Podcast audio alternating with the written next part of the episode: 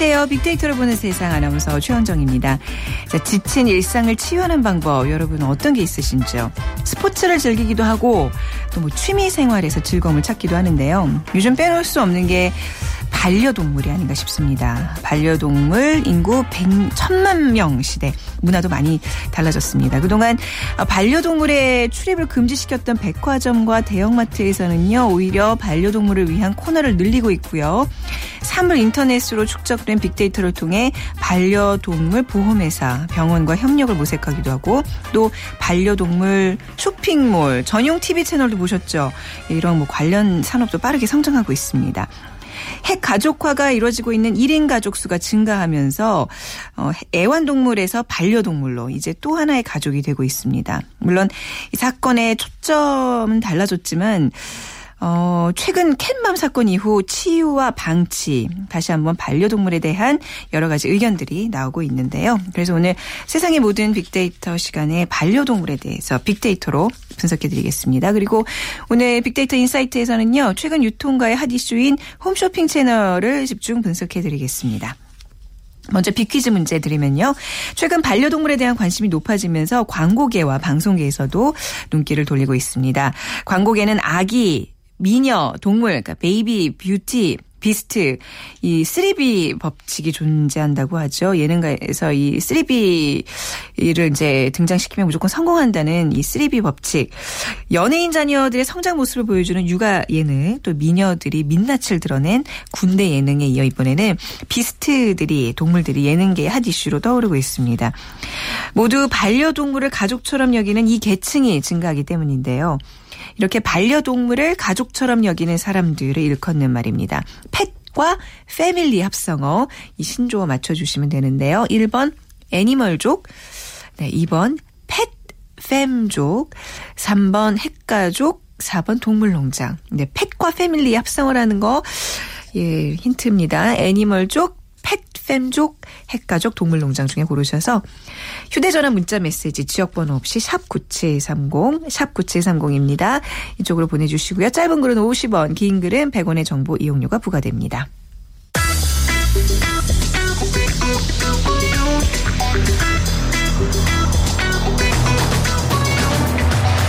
오늘 여러분이 궁금한 모든 이슈를 알아보는 세상의 모든 빅데이터. 다음 소프트 최재원 이사가 분석해드립니다. 네, 세상의 모든 빅데이터 다음 소프트의 최재원 이사 나오셨습니다. 안녕하세요. 네, 안녕하세요. 최재원입니다. 네, 이 캣맘 사건 때문은 굳이 아니더라도 요즘 고양이에 대한 관심이 좀 많이 높아지고는 음. 있어요. 네, 어떤가요? 우리 반려견이란 표현을 많이 쓰기 시작한 때가 2011년부터였어요. 네. 물론 그 전에도 있었지만 많이 쓴 게. 근데 이제 반려묘 이 고양이 묘자가 있어요. 아, 반려표 어감이 그렇죠. 네, 네. 네. 그러니까 2014년부터 네. 사람들로부터 많이 SNS에 올라온 표현인데 뭐 네. 애묘인, 뭐 애묘가 음. 이런 이제 표현들도 같이 있었고요. 근데 이 길고양이 그러니까는 이제 주인 없는 이 길고양이를 이제 길냥이라고 이제 귀엽게 부르는 표현도 있는데 네. 이 길고양이에 대한 관심 역시 2014년도부터 높아지기 시작을 했습니다. 근데 이 보통은 이 길고양이를 반려묘로 음. 하는 경우가 좀 많아요. 그러니까 네. 돌아다니는 고양이를 데려다 키운다라는 이제 그런 사람들이 많은 건데 이번 달 아까 말씀하신 대로 이 캣맘 때문에 어 관심이 아주 높아져서 네. 한 15만 8천 건 정도 어이 캣맘 관련된 고양이에 대한 관심이 높았고 이 호주 정부도 이 그일 고양이 때문에 한 200만 마리를 도살하겠다라는 이제 발표가 있을 정도로 아, 그래요? 예, 지금 뭐 길 고양이에 대한 어떤 지금 관심은 어 앞으로도 이제 우리한테는 되게 중요한 그런 이슈가 될 수 있는 요소가 되고 있습니다. 네. 예. 어, 길고양이의 문제가 이제 비단 우리나라뿐만 아니라 이제 외국에서도 이게 뭐 문제거리로 이렇게 대두되고 있는 거군요. 그렇죠. 네.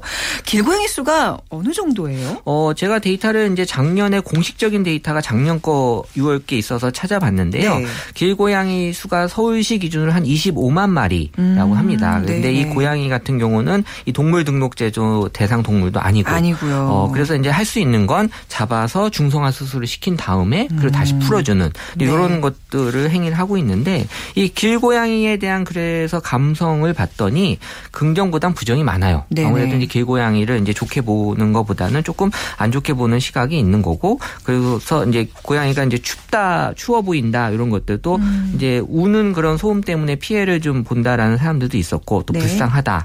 그리고 이제 또 재밌는 표현이 갑툭 티라는 표현이 있어요. 이거 저 알아요. 갑자기 툭 튀어나오는 네. 아마 이게 경험해본, 경험해본 네. 사람들은 네. 아 이게 정말 사람들 네. 놀라게 하는 그런 네. 길고양이들의 특성이 있어서 어, 이런 것들이 있었고 어, 관련해서 이제 캣맘에 대한 어떤 그 감성도 음. 보면은 어, 물론 길고양이를 보살펴주는 사람은 이제 캣맘이라고 이제 네. 표현을 해서 사람들이 쓰기 시작했는데 역시 긍정보단 부정이 좀 많았어요. 네. 그래서 아무래도 이제 사람들 길고양이에 대한 보는 시각이 조금 어, 부정이다 보니까 이 캣맘까지도 이제 부정적인 시각이 이어졌었던 것 같고요. 네. 그래서 이런 길고양이들을 이제 돌봐주는 분들에 대한 어떤 이번에 음. 이제 큰 이슈가 됐지만 네. 이런 분들까지도 지금은 이제 같이 지금 뭐 얘기가 많이 올라오고 있는 거죠. 그러니까 이 캣맘 사건의 용의자가 이제 뭐 저 체포되기 전까지는 이게 굉장히 사회적 문제가 됐었잖아요. 근데 어느 동네 가든지 고양이와 관련해서 이 동네 주민들 간의 갈등이 조금씩은 있는 것 같아요. 이거를 예, 예. 좀 돌보고자 하는 일부 주민들 사람들의 움직임과 또 거기에 반대하는 사람들의 그렇죠. 그 갈등들 이게 분명히 이제 앞으로도 계속 이런 사회 문제가 될 텐데 말이죠. 네. 근데 어 고양이 길고양이 얘기는 참 많이 들어봤는데 우리가 길 강아지를 별로 없는 것 같아요. 그 이유는 뭘까요? 어, 제가 네. 이제 사회적 인식 관점에서 분석을 했는데 네. 보통 강아지는 이제 주인이 있다고 생각을 해요. 그러니까 마스터가 음, 있다. 그러니까 네. 개는 항상 그 충성스러운 개라는 느낌이 강하기 때문에 네.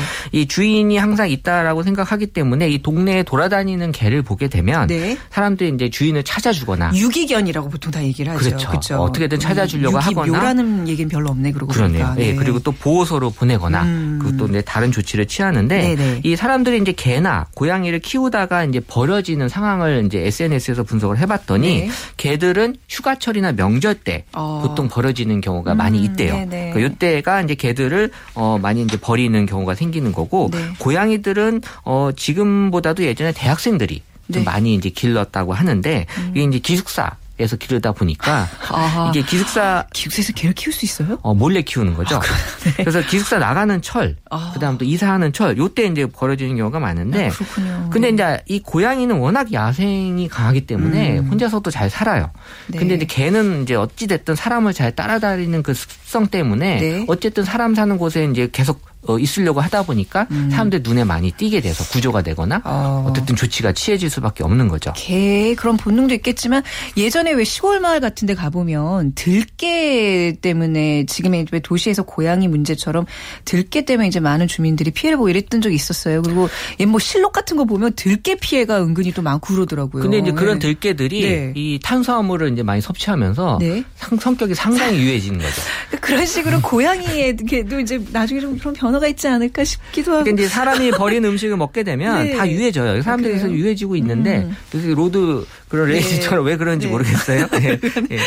그래도 뭐 이제 우리가 반려동물 얘기를 하고 있는데 뭐 고양이에 대한 관심이 높아짐에도 불구하고 그래도 여전히 반려동물의 인기는 네. 개죠, 강아지죠. 1위가 이제 강아지. 네. 당연히 이제 강아지는 여전히 이제 반려동물로서 인기가 음. 제일 높은 동물이고 네. 2위가 고양이, 네. 그리고 3위가 어, 햄스터. 그다음에 어, 햄스터가 3위까지 올라와 네, 있어요. 뭐 초등학생들이 많이 햄스터 좋아하잖아요. 네. 그리고 또 이제 4위가 이제 토끼. 어. 토끼도 묘자예요. 그래서 이제 그렇네요. 같은 예, 묘자를 어. 쓰는 고양이야. 어. 그다음에 5위가 새인데 네. 어, 강아지를 사람들이 표현할 때 이제 귀엽다. 네. 어, 강아지를 보면서 이제 웃을 일이 많다라는 음. 또 애교가 많기 때문에 그래서 이제 강아지의 반려견에 대한 긍정감 감성은 아주 상당히 압도적으로 높은데 네. 그래서 이제 개를 돌보시는 분들은 개엄마 음. 이렇게 캣맘 하고 다르게 개엄마라는 표현을 네, 쓰는 거고. 저도 동네에서는 미셸맘이에요. 아, 그래요? 미셸이거든요. 아유, 예, 좋네요. 그래서 네. 이게 개의 그 조상이 네. 이제 그 늑대라는 학설이 가장 음. 지배적이에요. 그래서 이제 늑대가 이 가축화된 형태로 진화한 게 개라는 의견이 이제 가장 높은데. 네. 근데 이제 보통 이제 우리가 치아와나 음. 또 이런 그 시추 같은 거 보면 늑대가 봤을 때 얘가 내 후손이다라고 볼 때는 조금 좀 기분이 나빠할 수 있는 근데 이제 네. 지구상에 존재 하는 그 네. 척추 동물 중에 개가 가장 변이가 많은 동물 중에 음. 하나이기 때문에 뭐 이런 식으로 많이 이제 변형이 된 거고 음. 이 또 재밌는 건 고양이는 또 12간지에 들어가 있지 않아요. 않죠. 예. 그러네요. 그래서 뭐 속설에 의하면 그 음. 옥황상제가 그 12간지 정한다고 동물들을 이제 불렀는데 네. 이 쥐가 고양이한테 네. 어, 날짜 잘못 가르쳐 줬대요. 아? 그래서 고양이가 그때 못 오는 바람에 그래서 지금 고양이가 계속 쥐 잡아먹잖아요. 이런 이런 얘기들은 다 어디서 지금 아, 조사해 뭐 오신 거예요? SNS에 보면 다 나옵니다. 그래요. 그래서 참. 이런 것들이 이제 12간지에 네. 들어가 있지도 않지만 또 개는 또 들어가 있고 음. 그럼에도 불구하고 이제 고양이가 사랑스러운 존재로 이제 많이 지금 사랑받고 있는 건 네. 12간지에 이제 들어갈 수 있는 충분한 그런 음. 어떤 자격은 주어질 수 있는 거죠. 근데 음. 요새 이제 이런 것들 때문에 이제 그 스트레스 많이 받는다라는 거. 고양이 같은 경우는 좀 아무래도 좀 까탈스러운 네. 그리고 이제 또 밀당을 많이 한다. 음. 그래서 어 개한테는 개엄사 아, 개엄마라는 표현을 쓰지만 이 고양이한테는 양집사 그러니까 고양이는 모시고 음. 사는 그쵸. 그런 사람이다. 집사 뭐 이런 표현 쓰죠. 네, 개는 이제 네. 내가 불러봐줘야 되지만 네네. 고양이는 내가 모신다라는 음. 느낌의 어, 개엄마 양집사. 그래서 개엄마는 산책 중이고 양집사는 밀당 중이다. 아. 어, 개는 가족인데 네. 고양이는 약간 동거인 느낌. 아. 이런 것들이 이제 갖는 감성이 다른 거죠. 네. 먹고 살기도 힘든데 무슨 개 고양이 얘기냐 하시면서 어쩌나 하시는 분들도 분명히 있어요. 그러니까 뭐 강아지 뭐 고양이 안 좋아하시는 분들 충분히 그렇게 얘기할 수 있는데 분명히 이 현대인들에게 주는 큰 위안이 있거든요. 저는 그렇죠. 이제 개를 키우는 입장에서 저희 집 강아지가 참 고마울 때가 많아요. 아, 그렇죠. 예, 그래서 주변 사람들한테 뭐 어떤 이렇게 마음에 어떤 병이 있거나 이제 이런 분들한테 개를 꼭 키워보시라라고 권유를 하는 편인데 반려동물의 수가 증가하고 있는 이유는 이제 어떤 어떤 현대 사회의 어떤 트렌드와 그 현상들과 맞물려 있는 거죠. 그러니까 키워보신 분들은 알 거예요. 네. 이 개가 이 반려동물이 뭔가 채워주는 이 감성, 아, 사람하고 네. 사람 사이에 채워줄 수 없는 부분을 음. 이 반려동물이 분명히 채워주기 때문에 사람들이 반려동물을 좋아하는 거고 대부분 개 키우시는 분들이 사람보다 낫다. 네가 남편보다 낫다. 그렇죠. 부인보다 낫다. 이런 얘기 굉장히 많이 하거든요. 네. 그래서 이제 뭐 싱글족이 이제 증가하고 네. 점차적으로 사람들 사이에 어떤 이런 각박한 사회에서 음. 이 반려동물이 갖는 이런 어떤 따뜻함을 네. 뭔가 우리가 사람 사는 데 있어서 가장 중요한 또 요소가 될수 음. 있기 때문에 그래서 이제 이 개나 반려동물을 키울 수 없는 여건에서 뭔가 그 감성 로봇이 네. 그 반려동물로서 역할을 해줄 수 있는 게 지금 상당히 지금 관심을 받고 있어요. 감성 로봇이요? 네. 그래서 아. 이제 반려동물 역할을 하는 로봇이 네. 어, 어떤 그런 그 사람들에게 감성을 음. 여건상 이제 그 반려동물을 키울 수 없는 사람들이 많잖아요. 네네. 몸이 불편하거나 이런 그렇죠. 분들. 네. 그래서 이제 감성 로봇이 이런 역할을 또 해줄 거다라는 아. 앞으로의 또 발전적인 어, 그런 기술들이 지금 나오려고 준비 중입니다. 네, 그러니까 같이 좀 대화도 나눌 수 있고 혼자 사시는 노인분들을 위해서 좀 그렇죠. 같이 산책도 할 수 있고 이런 로봇 굉장히 그렇죠. 필요해 보입니다. 네, 예. 요즘 반려동물과 관련해서 이제 지나치게 고급화가 되고 있다. 어떤 좀 사치스러운 그런 좀 면이 있는데 그거 문제 좀 지적해 주세요. 어, 네. 제가 이 그 반려동물 네. 때문에 한 2년 동안 네. 좀 분석을 많이 했었어요. 왜냐하면 이제 그쪽 시장에 대한 조사도 해야 되고 음. 그래서 이제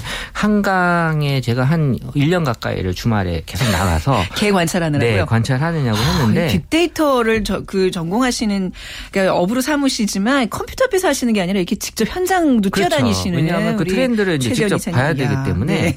근데 이제 정말 이 개를 매개체로 한 여러 가지 네. 그 어, 행태들이 많이 보여졌는데 아무래도 이제 이런 반려견을 통해서 나의 뭔가 보여주고 싶은 거를 음. 어 뭔가 하려고 하는 욕구가 강하기 때문에 네. 개 개한테 많은 부분들을 이제 쏟아주고 계셨어요. 음, 근데 네. 이제 개라는 게 아시겠지만 뭐 옷을 입힐 수도 없고 네. 신발을 시킬 수도 없고 네. 하지만 다 입히고 신겨요. 근데 그 목걸이 아 목걸이 네. 예 이거만큼은 사람들이 투자할 수가 있거든요.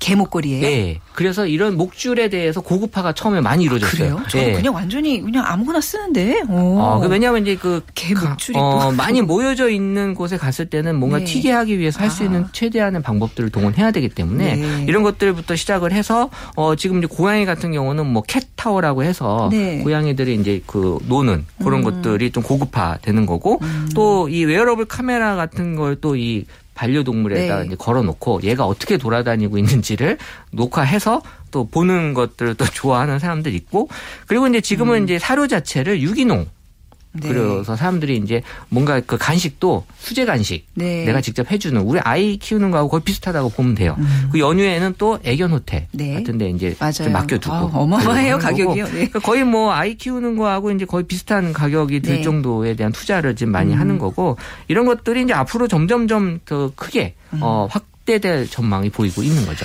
동물에 대한 사랑도 분명히 뭐 사람에게 주는 깊 기쁨과 위안이 크기 때문에 간과할 수는 없지만 우리가 잊어서는 안 될 게 분명히 있는 것 같아요. 사람에 대한 관심이 우선이다. 네, 사람이 먼저죠. 그렇죠. 예, 그 네. 얘기는 꼭 오늘 마무리로 하고 싶었습니다. 네. 자, 오늘 빅데이터 세상의 모든 빅데이터 시간 다음 소프트의 최재원 이사와 함께했습니다. 오늘 말씀 감사합니다. 네, 감사합니다. 네. 자, 빅퀴즈 다시 한번 드리면요. 요즘 반려동물 키우는 인구가 천만 명을 넘어섰다고 하죠. 반려동물을 가족처럼 여기는 사람들을 일컫는 신조어입니다. 펫과 패밀리의 합성어. 1번 애니멀족, 2번 펫팸족, 3번 핵가족, 4번 동물농장 중에 고르셔서 저희 빅데이터로 보는 세상으로 여러분들의 또 사는 이야기와 함께 보내주시면 저희가 푸짐한 상품 마련해놓고 있겠습니다. 휴대전화 문자메시지 지역번호 없이 샵 9730입니다. 짧은 글은 50원, 긴 글은 100원의 정보 이용료가 부과됩니다.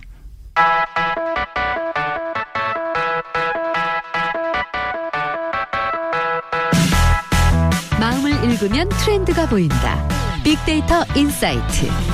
타파크로스 김용학 대표, 이호선 심리학 박사가 분석해 드립니다. 네, big data insight 타파크로스의 김용학 대표, 숭실 사이버대학교 기독교 상담복지학과 이호선 교수 두 분과 함께 합니다. 안녕하세요. 안녕하세요. 안녕하세요. 네. 김용학 대표님 오늘 그냥 저희가 혹시 흥분하더라도 좀 이해해 주세요. 제가 알기로도 이호선 교수님이 홈쇼핑 굉장히 좋아하시는데. 어, 그렇게 말씀하지 마세요. 아니, 아니에요? 아니에요? 약간? 약간. 저랑 비슷하시군요. 저는 뭐 심이 약간 뭐. 네. 네. 이 김용학 대표님 먼저 그 홈쇼핑에 대한 소비자들의 관심부터 좀 우리 분석을 하고 뭐 수다를 떨든지 해볼까요? 네. 네. 요즘 이제 불황 시대라고 네. 하잖아요. 다 이제 지갑을 열지 않는 분위기인데 이름에도 불구하고 유통 채널 중에서 핫 이슈가 바로 홈쇼핑입니다. 네. 왜 그러냐하면 이 홈쇼핑만 유일하게 두 자릿수 성공을 하고 있는 유통 채널이거든요. 네. 그러니까 뭐 여러 가지 이유가 있겠지만 소비 트렌드 변화에 발맞춰서 홈쇼핑 채널이 네. 트렌드 변화를 잘 반영하고 있다 이런 결과가 아닐까 싶거든요. 그 중에서 이제 가장 큰 이유를 찾아보면 최근에 유통 채널들의 가장 큰 전략이 옴니 채널 전략입니다. 네. 그러니까 소비자들하고의 접점을 극대화할 수 있는 그러니까 뭐 인터넷 쇼핑, 모바일 상에서도 소비자를 만날 수 있어야 되고 오프라인 상에서도 만날 수 있어야 되는데 이런 부분들을 잘 실행하고 있는 것이 홈쇼핑 채널의 특징인 것이죠. 네. 실제로 그 빅데이터 검사 결과를 보면 홈쇼핑과 연관되어 있는 모바일 홈쇼핑의 그 연관 언급 비율이 무려 55%를 차지하는 거죠. 네. 그리고 인터넷 홈쇼핑이 23%, 음. TV 홈쇼핑이 한 22%를 차지하고 있습니다. 그러니까 음. 홈쇼핑이라고 하는 TV를 어, 통해서 쇼핑을 할 수 있는 것임에도 불구하고 모바일을 통한 홈쇼핑이 굉장히 언급 빈도가 크다는 것이고요. 네. 실제로 홈쇼핑을 요즘 즐겨 보시면은 그런 사례들을 보실 수가 있을 텐데 그 화면에 모바일 주문 시 할인폭을 증가해 준다거나. 앱 따라서 아, 하는 거죠. 맞습니다. 이제. 그래서 뭐 또 새로운 상품이 나오면 알려줄 수 있는 핫딜 음. 알람과 있는 같은 것들을 네. 한다든지 그러니까 소비자들이 모바일을 통해서 쉽고 간편하게 접속할 수 있는 환경들을 만들어 준다는 것이죠. 네. 그러다 보니까 기존의 그 홈쇼핑 TV 홈쇼핑의 주 고객이 4, 50대 주부들이었는데 반해 네. 최근에는 20, 30대 직장인으로 아. 많이 변화하고 있는 그래요? 것이 예, 나타나고 있습니다. 네, 아무리 이제 모바일과 연계해서 또 이제 뭐 소비자층이 확대된다 하더라도 저는 그냥 무조건 이렇게 소파에 앉아서 채널 돌리는 그 재미에서 보거든요. 네네. 어떠세요? 이호성 교수님은 한 뭐 주 혹은 월 평균 음. 몇 번이나 구매를 하시나요? 저는 월로 따지자면 한 네다섯 번 이상 하는 어, 저랑 비슷하시군요. 어, 이번에 저 이불 주문했어요. 그 고가인데. 어, 저 저가요. 아, 그래도 이, 게 네. 이제 저가부터 고가까지 굉장히 다양한 상품들을 제공하고 거의 비슷한 시간대에 다양한 상품들을 마치 경쟁하기 때문에 비교도 가능하고 선택하기 쉽게끔 하고 네. 또 이거를 또 주문했다가 반품이나 교환도 쉽기 음. 때문에 사실상 굉장히 매력적인데요. 네. 이게 참 홈쇼핑이 옛날하고 달라진 게 뭐냐면 지금은 요람에서 무덤까지 모든 제품을 다 판매합니다. 그렇더라고요. 그래서 네. 아동들을 위한 아기들을 위한 교육용품부터 네. 시작해가지고 이제 돌아가신 이후에 상조보험까지 상조보험도 다 있기 때문에 네. 저희 집에 한번 와보시면 아 홈쇼핑에서 이런 것들을 파는구나라는 걸 한눈에 확인할 수 있습니다. 저희 주방과 마루에는 네. 온갖 주방 그 기구들과 운동 기구들 그럼요. 현관부터 안방 화장실까지 다 모든 제품들이 다 여기 머리에서부터 저, 저 신발 지난주에 네. 제 친구가 하는 저희 이제 동기 왜 이제 이재현 네, 네. 아나운서가 이제 아, 그쵸, 퇴사하고 그쵸. 나서 지금 네네. 이제 홈쇼핑을 하고 있거든요. 네네. 근데 그 친구 때문에 더 많이 사게 돼요. 그렇죠. 네. 네. 어, 자꾸 웃음이 나오는 게 제 약간 제가 부끄러워서 그래. 그러니까 이게 어느 정도 또그 이성적인 소비를 해야 되는데 요즘 들어서는 조금 중독이다라는 생각이 좀 들 정도로 제가 좀 과해서 충분히 중독이 될수 네. 있고요. 뭐 속옷부터 시작해가지고 지금은 집까지도 판매를 하잖아요. 집이요? 저는 아파트까지 판매를 아, 해요. 그러니까 깜짝 놀랄 일인 거죠. 그러니까 네. 세상이 이렇게 좋아졌는데 제일 네. 중요한 건 뭐냐? 안 나가도 돼요. 아, 그리고 사실은 공개적으로 사기 음. 좀 창피한 물건들도 있잖아요. 네. 그거를 혼자 몰래 그렇죠. 사면서 너무 기뻐요. 네네. 그리고 사고 난 다음에 때로는 가족들이 잘 샀다 그래요. 음. 이 행복이 아주 배가 되는 순간이 많이 있습니다. 아, 진짜 너무 제 음. 마음과 너무 이심전심통하는 조금 우리가 이성을 좀 되찾자라는 음. 의미에서 오늘 네. 이 시간은 우리 교수님과 저는 좀 이렇게 한번 좀 반성의 계기도 좀 되도록 해보겠습니다. 네. 두분 진짜 굉장히 흥분하시네요. 흥분해, 흥분해요. 그러니까 좀, 좀 잡아주세요. 오늘 제가 정신줄을 좀 놓더라도 네. 좀, 저 김혁 대표님이 좀 중심을 잘 주셔야 네. 되는데 오늘 홈쇼핑 업계에서 요즘 가장 많이 언급되는 상품 네. 뭐가 있을까요? 지난 1년간 데이터를 분석해 보니까 네. 가장 많은 품목이 건강식품이었어요. 네. 근데 이제 특별한 사유가 있긴 합니다. 왜냐하면은 그 백소 가짜 백소 사건이 아, 굉장히 그렇죠. 사회적 네. 이슈가 됐었잖아요. 건강에 대한 관심이 높아지면서 홈쇼핑에서 건강식품을 많이 팔았는데 음. 가장 인기 있었던 식품에 문제가 있었다고 나온 것 때문에 음. 이제 온라인상의 언급량 중에서 건강식 등이 좀 크게 증가했고 실제로 그 카테고리 분석을 해보면은 뭐 겁난다, 믿을 수 없다 이런 음. 상품에 대한 불신과 연관된 얘기도 나오긴 하는데 이건 이제 특별한 이슈 때문에 특별하게 나왔던 거고 실제적으로 보면은 가짜 백소에 관한 관심이 높아지고 그 불안감이 커졌던 것만큼 네. 홍삼이라는 믿을 수 있는 건강식품에 대한 그 언급량도 같이 증가했어요. 어. 왜 그러냐 하면 가짜 백소에 대한 불신만큼 홍삼에 대한 신뢰에 대한 글이 같이 증가한 거죠. 음. 반사이익을 본 거네요. 반사이익이죠. 그러니까 전체적으로는 역시 건강식품에 대한 관심이 높았다 이렇게 그렇군요. 볼 수가 있고요. 네네. 두 번째로는 뷰티 제품인데요. 뭐 두 분 다 느끼셨겠습니다만 일반적인 미용으로서의 뷰티보다는 최근에는 굉장히 전문성이 강화되어 있는 그렇죠. 상품들 이 많이 흥미를 끌고 있습니다. 뭐 네. 에센스 팩이라든지 음. 아니면은 전문적인 탈모 제품이나 nail care 상품 네네. 뭐 이런 부분들 그러니까 직접 자신이 자신의 뷰티라든지 미용을 care하기 위한 관심들을 해소시켜 줄 수 있는 상품들의 구색이 많이 늘어났고요. 네. 또한 홈쇼핑에서는 70분 만에 어, 완판이 일어나서 70분 만에 매출이 15억 원이라고 하니까 아. 어마어마한 소비자들의 관심을 끌었다라고 볼 수가 있을 것 같습니다. 네. 그러니까 뷰티 제품들 같은 경우에는 이제 약간 혹해서 충동 구매하는 경우가 많잖아요. 그리고 또 사면 좀 많이 후회하는 게 양이 너무 많아서 이거 다 유통기한 내에 못 쓰는 경우도 많고 항상, 항상 반성하면서 왜 다시 또 클릭을 하면서 카드를 꺼내는지. 제가 제일 후회했던 네. 거는 염색약이었어요. 아, 너무 염색약. 많이 파는데 나중에 1년 반쯤 지나가지고 그 염색약을 맞을 쓰려고 그랬더니 네. 얘네들이 이제 그 서로 간에 부, 이 조합이 흐트러져 가지고 사용할 수 없도록 됐더라고요. 그래서 아. 그 다음번에 산 쇼핑을 통해서 또 염색약을 샀는데 역시 많이 오더라고요. 그렇죠. 네. 근데 이제 미용 제품뿐만 아니라 사실은 이게 왜 이렇게 자꾸 사게 되는가? 네. 결국 소비가 그냥 음. 단순한 소비가 아니라 일종의 쾌감이기도 해요. 쾌감이요. 그래서 네, 실질적으로 내가 어떤 것을 사고 네. 그살 능력이 있다는 걸 내가 과시할 수 있고 네. 과시와 더불어서 어떤 물건을 선택을 했을 때 그 선택이 결국 그 한 시간 동안 주, 주요되는 그 홈쇼핑 광고 시간을 생각해 보면 거기 동안 계속 비교를 해보고 성능을 보여주고 음. 반복적으로 그걸 설명을 하거든요. 그럼 나는 어떤 생각이 드는가? 합리적 소비를 했다. 이러는 판단이 들고 그걸 통해 가지고 음. 내가 이걸 얻고 얻었을 때 가족이 가지고 있는 몇 가지 평가들이 또 들어갈 거예요. 네. 이 평가가 나쁘지 않다면 네. 그세 가지 조건이 이루어지면 그 소비는 앞으로 반복될 가능성이 굉장히 높은데 이런 것들은 단순히 돈이 있어서가 아니라 심정적 쾌감에서 비롯된 것이 훨씬 더 높다는 거죠. 네. 더군다나 세트로 많이 팔잖아요. 한꺼번에 그렇죠. 다량을 주고 싸게 구매했기 때문에 내가 가지고 있는 합리적 합리적 소비자로서의 쾌감도 굉장히 높아지는 음, 거죠. 네. 그 합리적 소비를 위해서 이제 어떤 현혹되는 문구들이나 이런 것도 좀 남발하지 않아야 될 텐데 매진 임박. 그렇죠. 그리고 네. 또 식품 같은 경우에는 그 보기와 네. 달리 게 맛이라는 건 되게 주관적인 거잖아요. 근데 네. 막 강요를 해요. 맛있다고. 이거 안 음. 먹으면 뭐, 뭐. 근데 아, 시켜 보면 또 맛은 있어요. 맛, 근데 안 그런 경우도 굉장히 많거든요. 옛날에는 그랬는데 네. 최근에는 이제 뭐 그 고기류라든지 네. 옛날에는 갈치 하나 시켜 보면 거기서 봤던 거는 주먹만한 게 있었는데 음. 막상 내게 온 거는 새끼 손가락만한 이런 네. 갈치들이 오는 경우도 있었는데 음. 최근에는 그런 이제 소비자에 대한 소비자들이 많이 이렇게 불만을 호소하고 네. 이런 부분에 대해서 어, 신뢰가 떨어진다는 거를 홈쇼핑 업체가 많이 알게 된것 그렇죠. 같아요. 네네. 최근에는 그래도 많이 근접한 것 같습니다. 음. 자 소비자들이 홈쇼핑을 많이 찾는 이유 빅데이터 상으로 어떻게 분석이 되고 있나요? 어, 좀 전에 교수님은 말씀하신 네. 것이 이제 극명한 사례일 텐데 그게 바로 타협 효과거든요. 타협 효과. 소비자들이 합리적 소비를 하기 위해서 네. 이 정도면 이건 안 살면 오히려 손해 보는 거야라는 음. 그런 형태의 이제 컨텐츠를 구성하잖아요. 네. 상품을 여러 종류를 묶거나 아니면 어 지금 이 시기만 살 수 있다고 하거나 음, 매진이 네. 임박했다거나 네. 이런 얘기를 하는 것들은 소비자가 나는 지금 하는 행위가 음. 합리적인 소비를 하는 거야라는 마음을 들게 하거든요. 근데 이게 한 달 지나고 나면 그런 품목이 지나치게 많아서 네. 예, 이게 쇼핑에 중독됐구나 이런 자책을 하게 되죠. 그렇죠.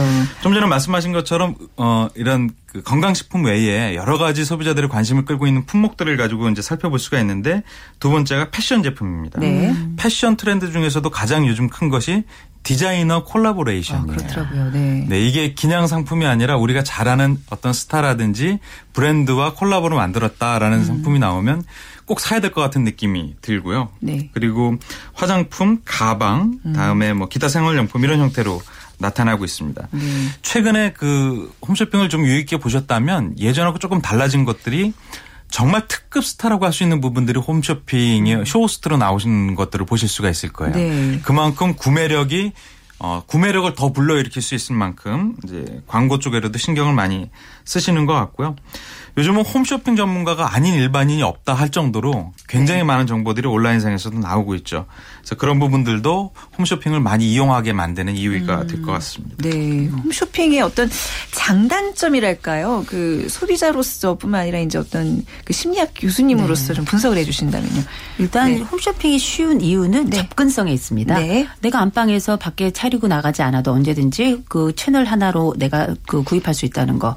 또 하나는 뭐냐면 비공개 구매라는 거예요. 그렇죠. 내가 다른 사람들에게 내 소비를 굳이 알리지 않고도 내가 원하는 항목들을 그 특별히 숨기고 싶은 항목들 중에 바로 뭐냐 명, 명품 가방 같은 경우도 음. 마찬가지죠. 내가 어디 가서 샀어가 아니라 똑같은 가격인데 홈쇼핑을 통해서 조금 더 저렴하게 얻고 실제 나가서는 같은 효과를 내기 때문에 네. 또 그뿐만이 아니라 이제 내가 소비를 하기 워낙에 쉬운 방식으로 그 시스템이 되어 있어요. 그래서 네. 전화 한 통이면 다 끝나고 그렇죠. 네. 또 하나는 제일 중요한 게 반품하고 또 교환이 굉장히 쉽다는 겁니다. 음.